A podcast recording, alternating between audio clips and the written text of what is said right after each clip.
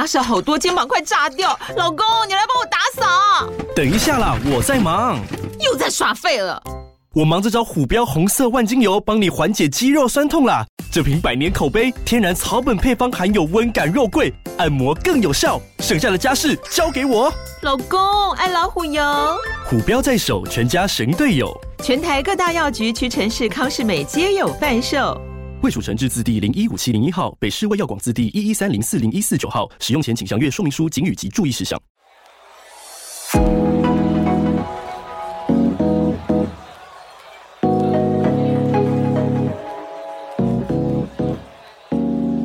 你今天工作快乐吗？快乐是一种能力，热情是一种态度。欢迎收听《快乐工作人》，陪你畅聊工作与生活、商管与学习。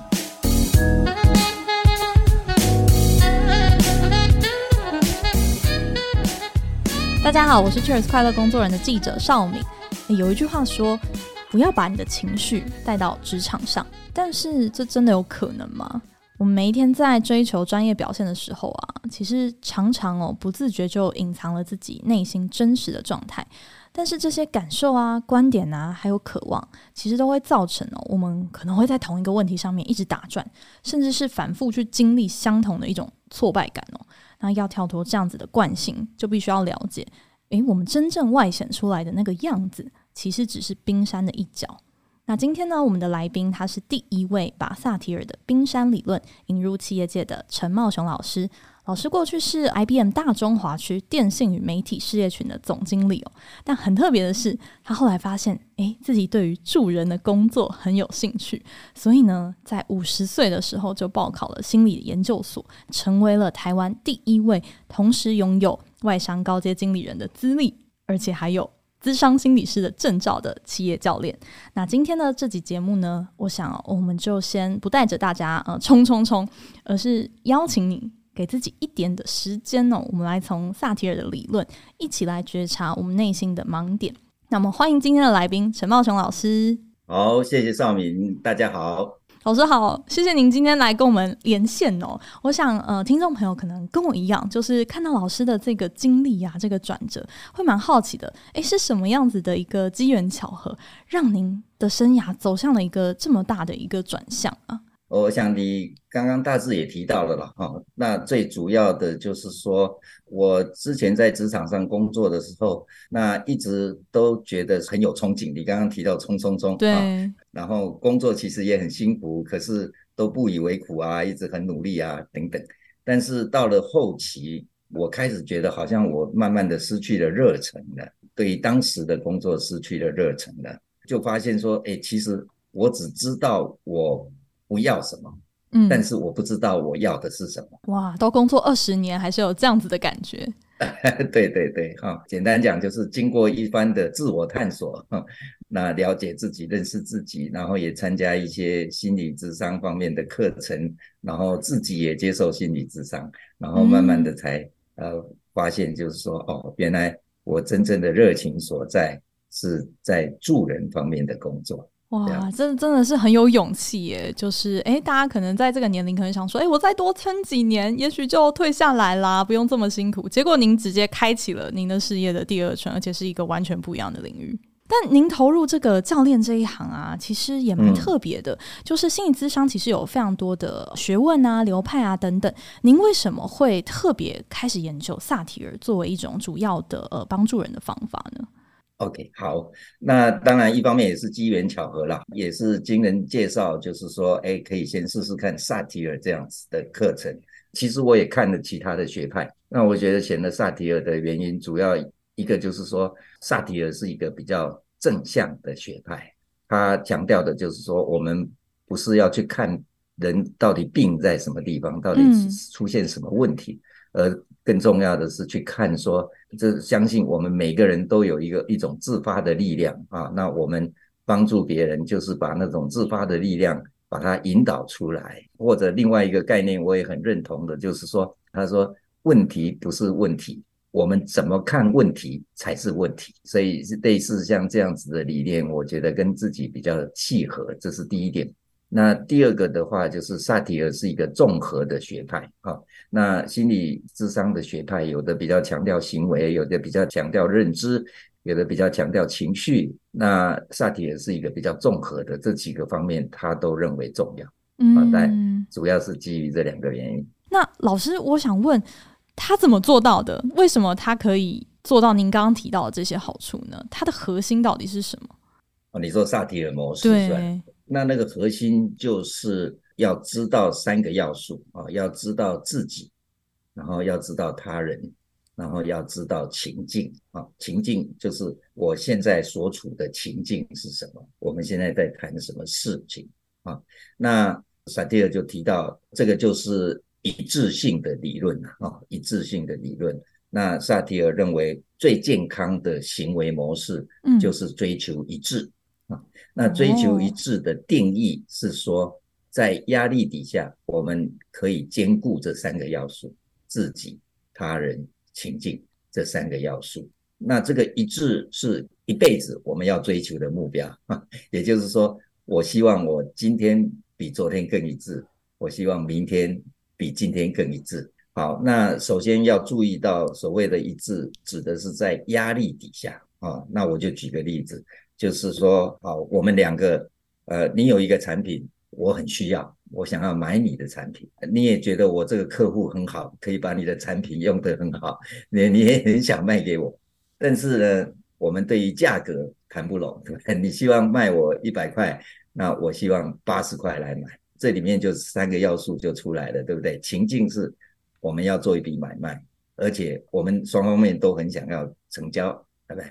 但是自己以我来说，我的自己就是我认为付八十块才合理的啊。那他人就是你啦啊，你认为卖一百块才是合理的，嗯啊，这个就是一种压力的情境。那什么叫没有压力的情境？就是你想卖一百块，我也用愿意用一百块买，那我们就很快成交了。那这种情况很容易达到一致，对不对？三个条件都兼顾了啊，所以这个不是我们要谈的。我们要谈的是有压力的情境底下，也就是说。自己、他人、情境这三个东西不是协调的，对不对？啊，嗯，这应该是绝大多数的状况吧？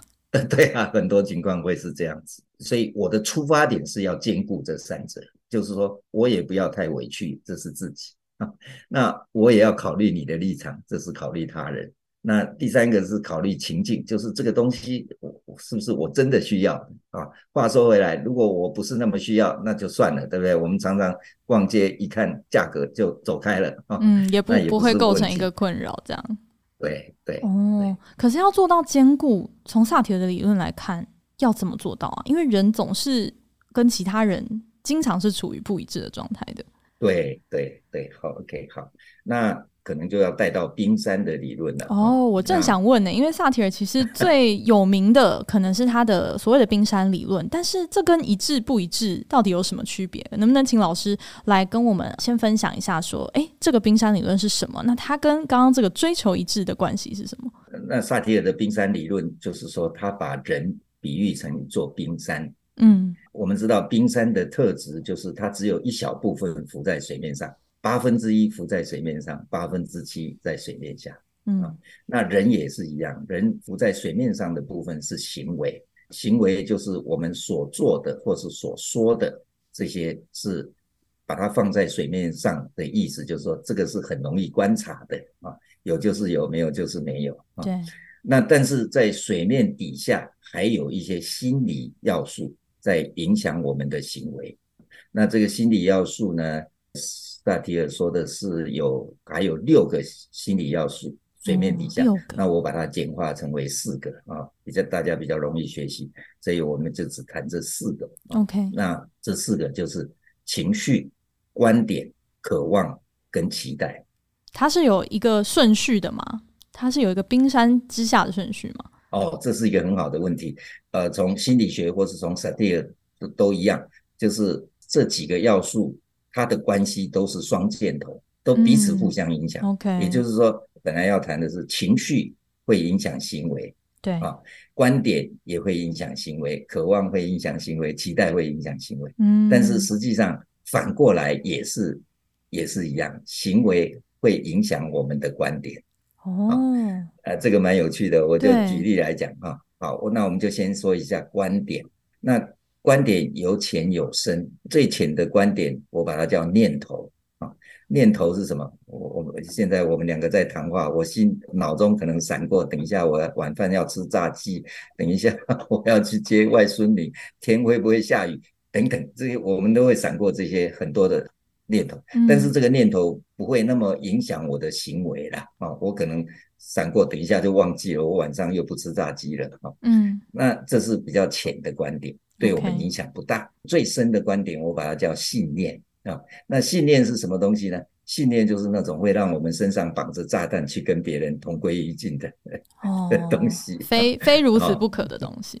对 对对，哈，嗯，所以信念啊是最深的观点，然后它的确会影响我们的行为。我刚刚要说明的是这个，情绪会不会影响我们的行为呢？会的啊，情绪最主要四大类：喜、怒、哀、惧啊。嗯，我们平常说喜怒哀乐，但是应该把它改成喜怒哀惧啊，因为喜跟乐是同一类情绪。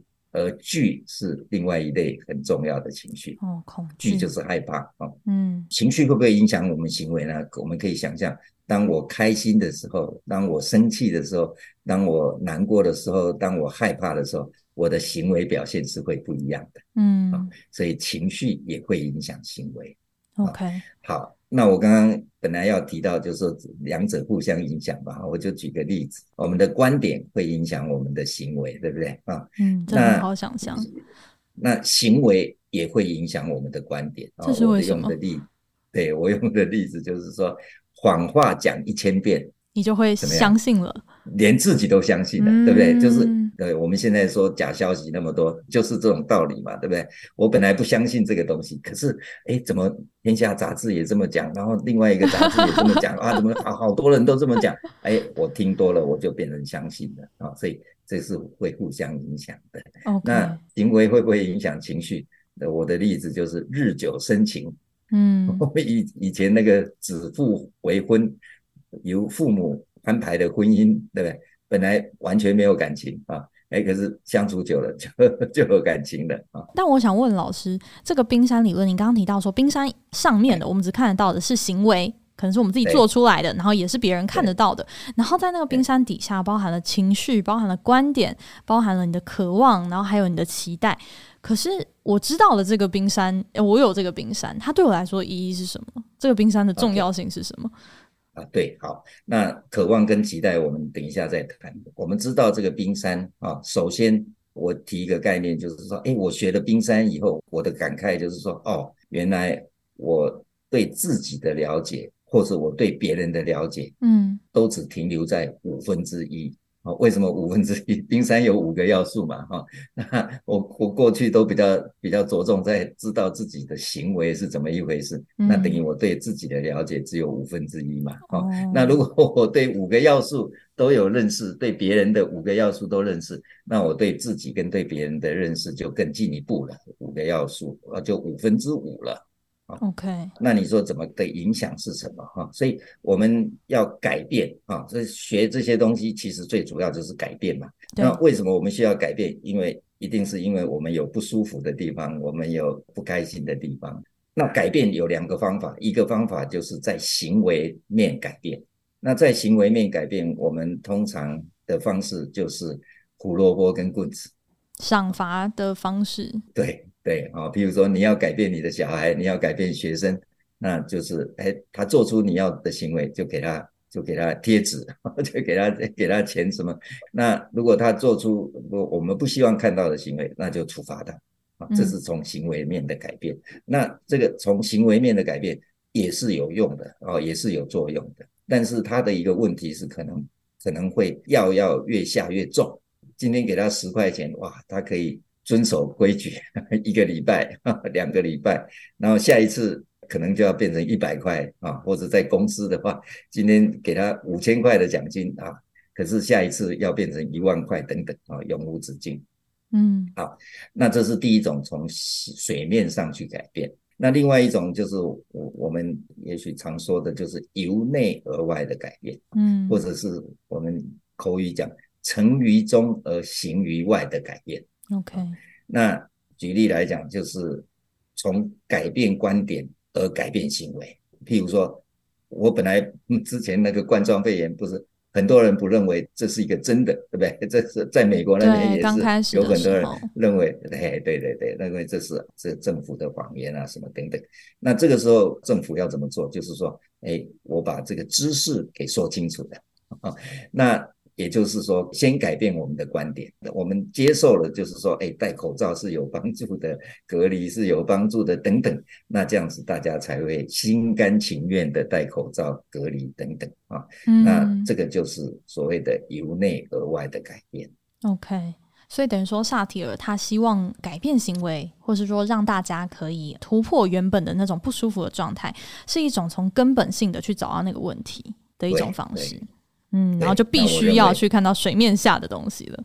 对对对，我认为由内而外的改变比较有效，而且也比较持久。嗯，OK。那老师，您刚刚提到说，就是要在这种冲突底下、压力底下去做到兼顾自己、他人跟情境。嗯、那我怎么用冰山的这个理论，然后去对应到呃要追求这个一致性的方式呢？那萨提尔为了帮助我们，就再把我们的行为模式。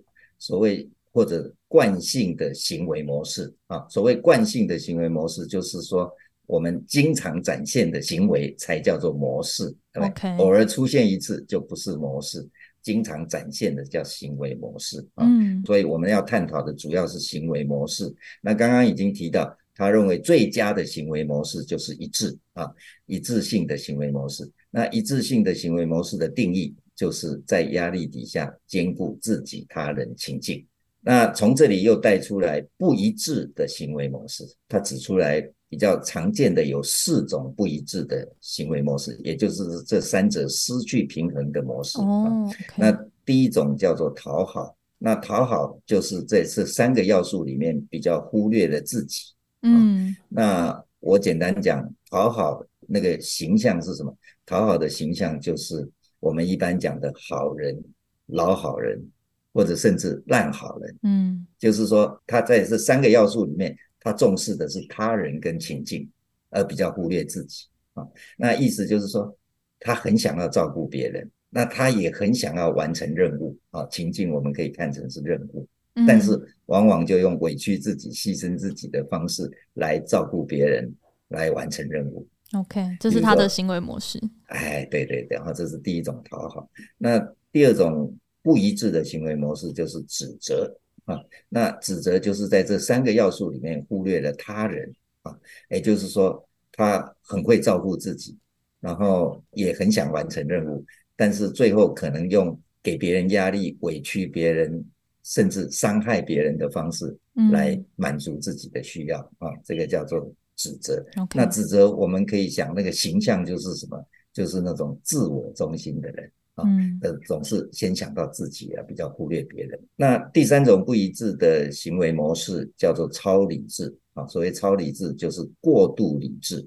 过度理智的定义就是三个要素里面只重视情境这个要素，而忽略了自己跟他人，嗯，这个要素。如果再想象它是什么样的？我把它想成就是像法官一样，法官在办案的时候告诉自己说：“哎，我不要把我的情绪摄入，我不要把我的喜好对人这个因素，我要把它排除掉。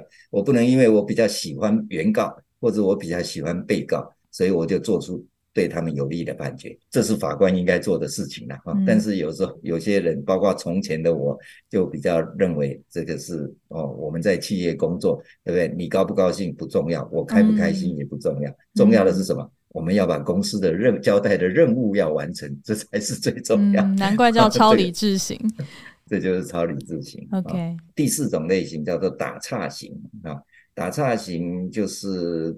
定义上面来讲，就是三个要素都忽略啊，那这是什么意思？所以我们把它看成是逃避型啊，逃避型就是一碰到压力、一碰到困难的时候，他就先逃避，先拖延或者是逃避。那拖延逃避的结果，当然这三个要素都没兼顾到，对不对？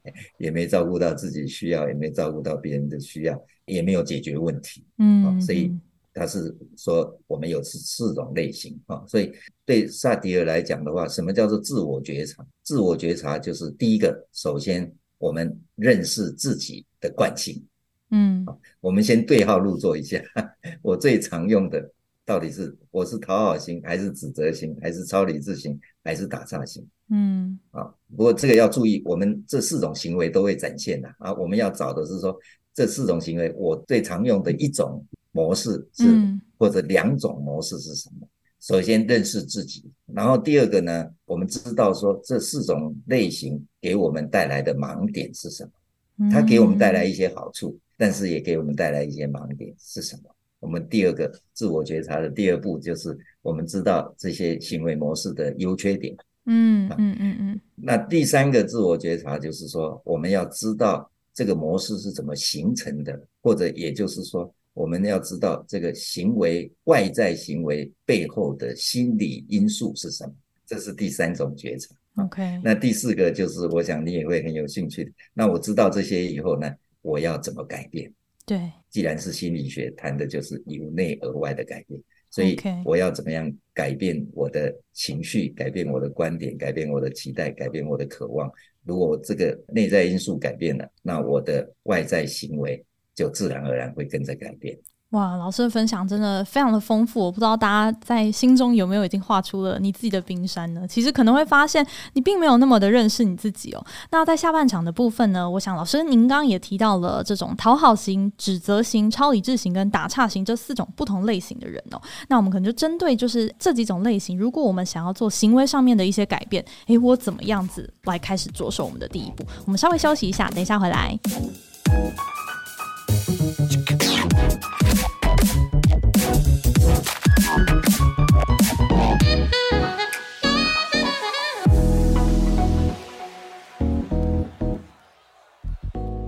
欢迎回来，诶，老师，您刚刚提到说，其实有这样四种类型的人哦。那我很好奇，四种类型的人，他们冰山会长得都很类似吗？对，萨迪尔讲的就是说，我们刚刚提到讨好、指责、超理智、打岔，这是行为模式，对不对？嗯。但是呢，实际上我们背后的心理要素、情绪、观点、渴望、期待，也都有模式啊、哦。所以我们的行为模式背后有。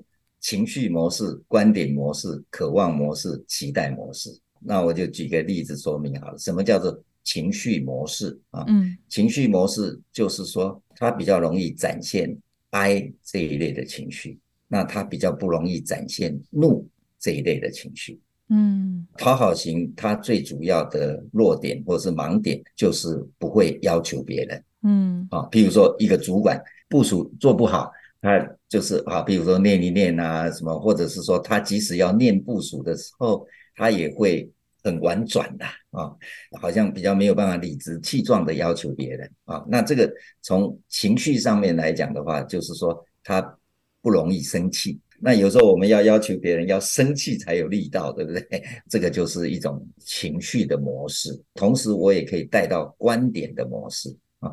那讨好型。通常有一个观点，很常见的观点就是我要与人为善。他觉得这样才是对的，这样才是好的。对对，他不只是已经不只是观点了，已经是信念了。OK 啊，所以就是说，哎，我要与人为善啊。所以这个信念在影响他的是什么？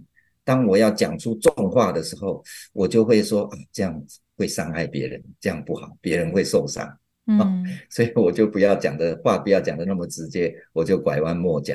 结果是什么？结果就是讨好型的主管呢，就最后就变成不会要求别人。他要要求别人的时候，可能部署听不懂。嗯，哎，好像说啊，你这样说是好像我照着你的要求做是最好，而不做好像也没什么关系。嗯，那就展现在他的管理的行为上，好像是看起来比较弱势的一个主管了。啊，对对对对对，啊，或者是说，我们不要说主管，或者我们一般人，啊。别人要你帮忙做一件事情，那其实你没有义务要做。可是对讨好型来讲的话，他就很难拒绝，对不对？我这样拒绝别人，是不是太不给面子啦？会不会伤到别人啊？所以我虽然很不想做，可是我就勉强答应。嗯，他的信念其实就是拒绝别人是不好的。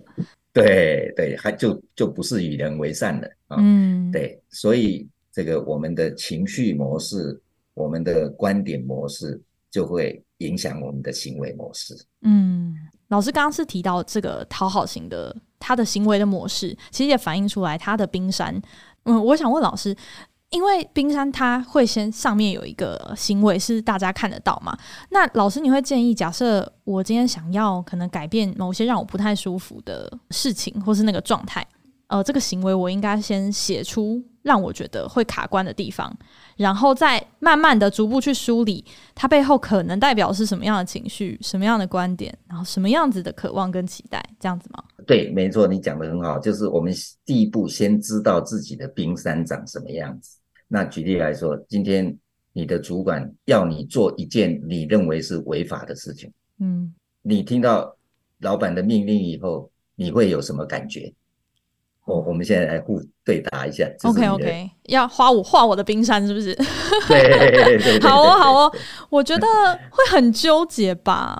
OK，很好。那你纠结的是什么？嗯，纠结的是，我觉得我在工作上面一直对我自己有一种认同感，是，哎，我是一个很称职的员工，我是一个使命必达的员工，啊、我把我很大的成就感是建立在这件事情的上面。但是如果今天这个东西，哎，它好像违背了我的某些价值观的时候，我内部可能就会有一些冲突了。对对对，很很好啊。所以我们如果不要讲那么复杂，我们把冰山就是局限在这三个要素：行为、情绪、观点。啊，那你刚刚已经把你的冰山画出来了。你的情绪就是纠结，你的观点是什么？你的观点，你刚刚的描述其实让我听到了，你有你有一些信念。嗯，其实你有两个信念，一个信念就是使命必达、认真负责；另外一个信念就是要守法。要诚信等等这一类的相关的信念，对，对吧？那也就是观点。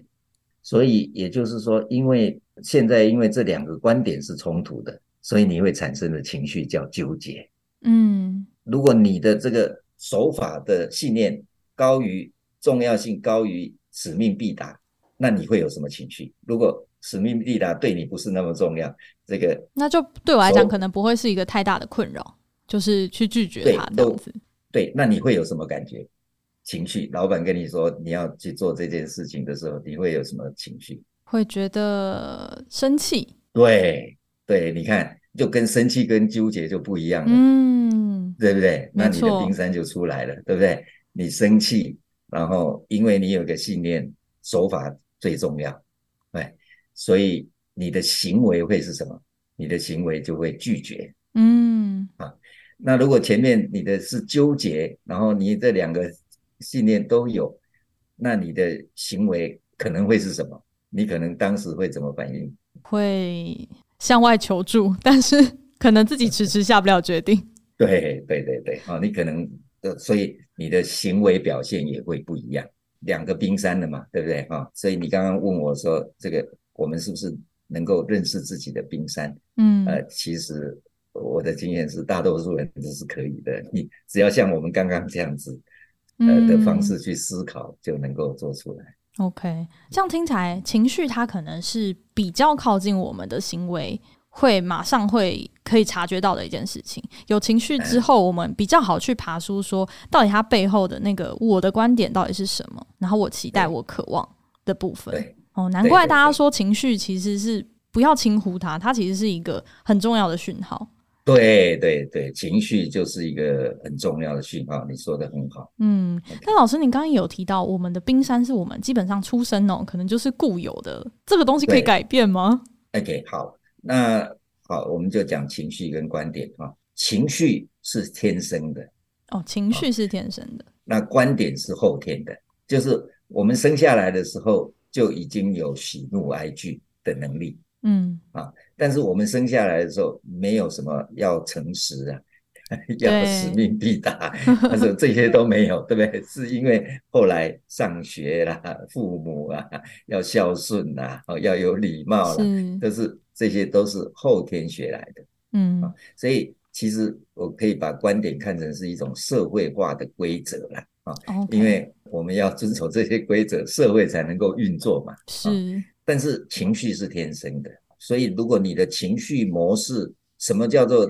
你？你刚刚提到我们要检验自己的情绪有没有盲点，其实检验的方法就是说，你的喜怒哀惧是不是都有？也就是说，你该喜的时候会喜，该怒的时候会怒，嗯、该哀的时候会哀，该惧的时候会惧啊。所以你检验你的情绪有没有盲点，你就问自己这四个情绪。我也许我现在试着问你一下，你自己回顾一下、嗯、这四个情绪，这四类情绪，你比较少被别人看到的情绪。怒，我的怒很少被看到，很少被看到，对，对不对？好。那这个有趣的就是在这里了，就是说你生下来的这个时候是怒，明明有这样的机制的，对对，嗯，但是经过后天的影响啊，后天的影响就是什么？譬如说，呃，男生这个蛮典型的，男生比较容易失去哀的情绪，或者对哀的情绪不敏感，为什么？Okay. 小时候被说要勇敢嘛，不要 哭，要勇敢，这样子，男儿有泪不轻弹，是对不对？所以我本来有哀的情绪，但是被训练来完了之后，我对哀的情绪就慢慢陌生了，嗯、甚至到走到极端，我这个根本根本感觉不到哀。嗯、哦，那女孩子被文化上被要求要温柔，哦，那如果走的极端，就变成不要乱生气，对那结果就会变成对怒不敏感。哦、嗯，那所以这就是好。那如果对怒不敏感，就容易变成哪一类型？你是你你猜猜看，讨好型、指责、超理者，对不对？对，就别人对待你不公平，你也不会生气，嗯，忽略自己的，对，就是委屈了自己。嗯、好，所以所以如果我们从由内而外的改变来说的话，就是从如果我们要从情绪着手，那就是说，第一个你要体认，每个人都体认到，哎，我比较缺少哪一种情绪？OK，啊。然后第二个，我们就要把我们的情绪模式恢复到出厂的状态。哦，也就是说，我生下来的时候，喜怒哀惧都俱全啊。那怎么样做呢？就是经常练习，问自己现在有什么情绪。嗯，任何一件事情发生的时候，你都可以问自己，我现在有什么情绪。譬如说，少敏，我们。现在讲到这里，此时此刻，你现在有什么感觉？嗯、什么情绪？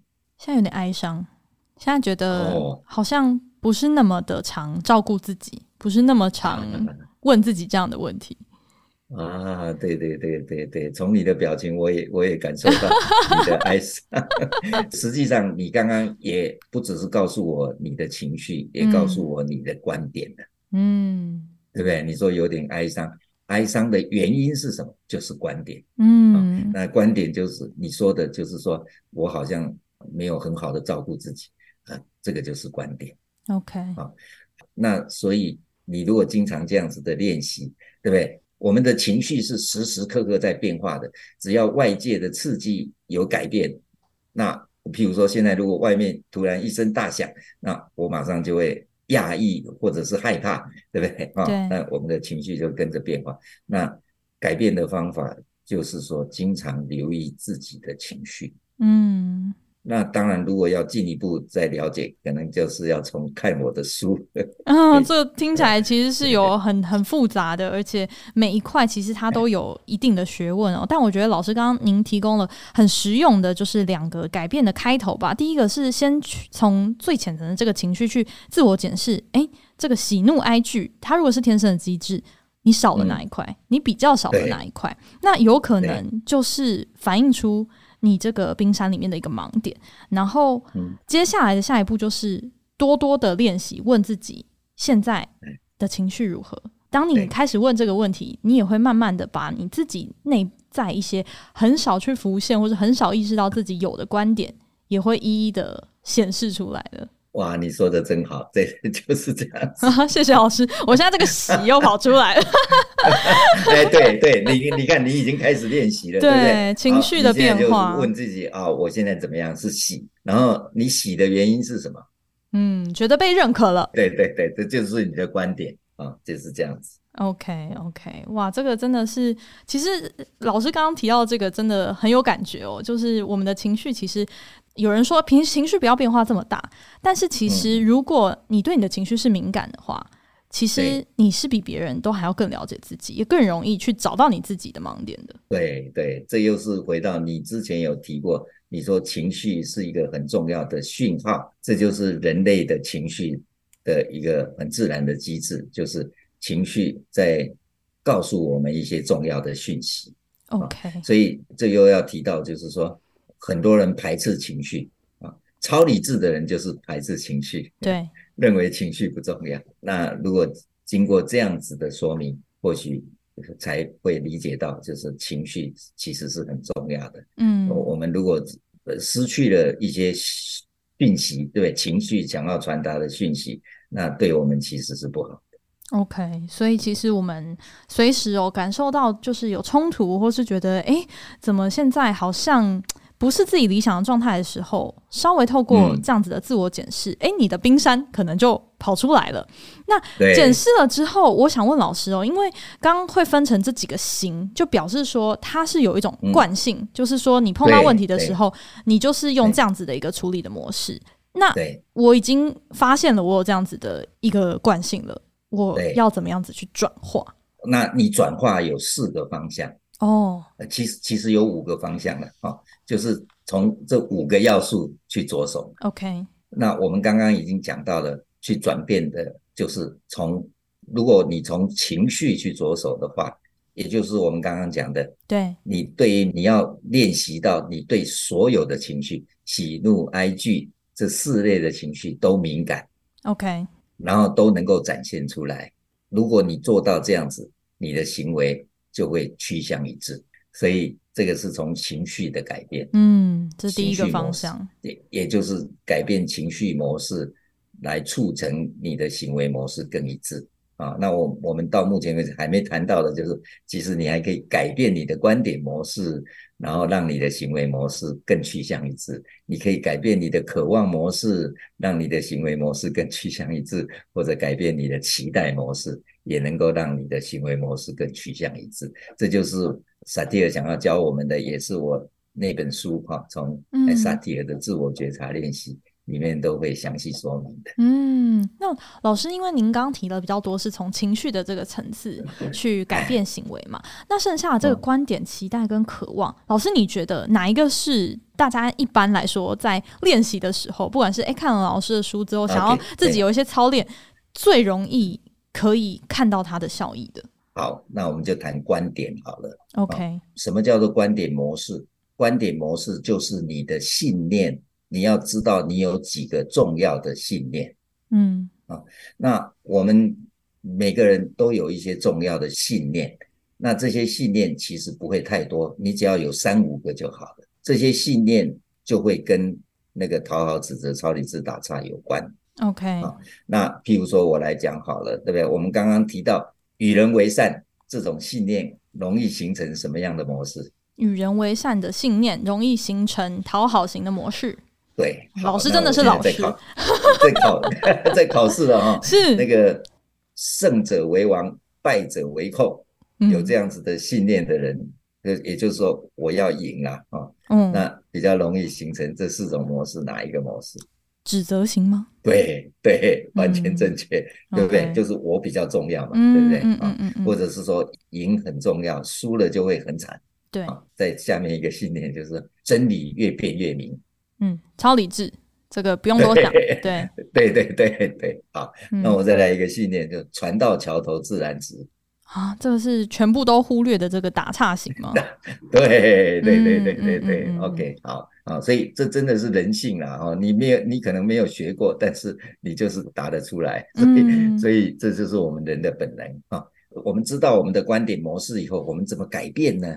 嗯、那我们改变萨提尔教我们的方法，就是说要松动我们的信念。不是改变我们的信念，而是松动我们的信念。哦，他用“松动”这个词。哎，对对对，那这个差别是什么？譬如说，与人为善好了，那信念往往我们会把它想成永远一定要。嗯，啊，也就是说，我永远一定要与人为善。OK，别人好好的待我，我当然要与人为善。嗯，别人来欺负我，别人来占我便宜，我还是要与人为善。这这个问题就在这里了嗯，啊，所以所谓松动，就是我们要找例外，哦，我们要找例外，对不对？譬如说，你作为一个主管，那如果部署一再犯错，一再犯错，说要改，一直不改，那你你就不能再与人为善了。是，这就是例外。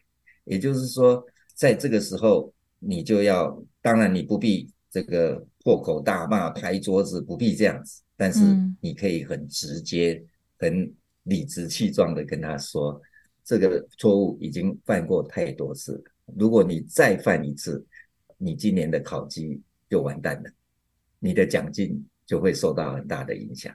嗯，那如果你再继续下去，那你很很可能，我们公司就要请你走路了，就要请你离开公司了。是，那这个就是例外。所以，怎么样改变你的观点呢？就是第一个，知道你有哪些重要的信念；第二个，知道要能够找例外，能够找例外，而不要把它。所以，萨提尔说，我们的信念都是好的。但是不要变成僵化的信念哦，不需要去批判自己的信念，但是不要让它僵化，不要让它僵化啊。那我再举一个更明显的例子，就是诚实是不是一个好的信念？听起来是啊，对。但是僵化的信念会变成怎么样？呃，今天太太买一件衣服来问我说：“你看这个好不好看啊？”我觉得不好看，我要不要诚实？对，哈、哦，我们会出问题的就是这样子，对不对？人家好。人家送你一个东西吃，你就诚实，你就说这我不喜欢吃这个东西，你拿回去吧。嗯，这个就是僵化的，不知道要松动。那所以改变，或者是说从改变观点模式、改变行为模式的方法，就这样总结，就是第一个知道你有哪些重要的信念，三五个就够了。嗯。那对这些三五个信念，你要知道怎么样松动，什么时候是例外。大多数的时候，你要诚实。啊，太太问你这好不好看的时候，就不要诚实。啊，懂懂懂，理解。这个是为了追求你更大的快乐啦。也对，那就是因为要平衡这三个嘛。对对，对不对？哦，又回到我们上半场讲到的这个，在自己、他人跟情境里面去取得那个平衡，取得那个兼顾。对。譬如说，你很诚实的跟太太说：“哎，这紧拍款哦，哦，这样子就是是照顾到自己，但是忽略了别人。嗯” OK。嗯，哇，老师，您今天的这个分享真的非常精彩，而且也很感谢老师，您把那个，因为您有在天下其实也出了两本书，然后也把很多里面的内容，其实真的很不藏私的，也是跟大家分享了。那我想今天我们从一步一步从萨提尔的这个理论拿去找出，哎，自己其实有一些惯性的模式，然后从这里面呢，又去看说我内在有哪一些。藏着的情绪啊、观点啊，然后去解读里面的盲点跟冲突到底是什么。然后最后呢，嗯、我觉得老师也提供很实用的方法，哦，从情绪的部分去看自己少了什么，然后持续的追踪自己为什么会有这样子的感觉。然后或是呢，你也可以从观点的这个角度去理解到，哎、嗯，你有哪些对你来说很重要的，一直都在那边的影响你最核心的几个信念哦，然后去找到。诶，非如此不可吗？在某些情况之下，嗯、要兼顾大家的时候，其实你需要去松动它，你需要有一些例外，嗯、允许自己有时候不是非如此不可。你整理的汇总的太好了。嗯，感谢老师，我那个喜又再跑出来。好的，今天非常谢谢老师，嗯，来到 Cheers 的节目跟我们有很多的分享哦。那我相信今天听完这一集的节目，很听众朋友也会想要回去画画看自己的冰山呐、然后或是还有更多的疑问、更多好奇的地方想要来提问，那也很欢迎呃在我们的节目底下来留言给我们。那我们今天的节目就到这边，我们下一集再见喽，拜拜。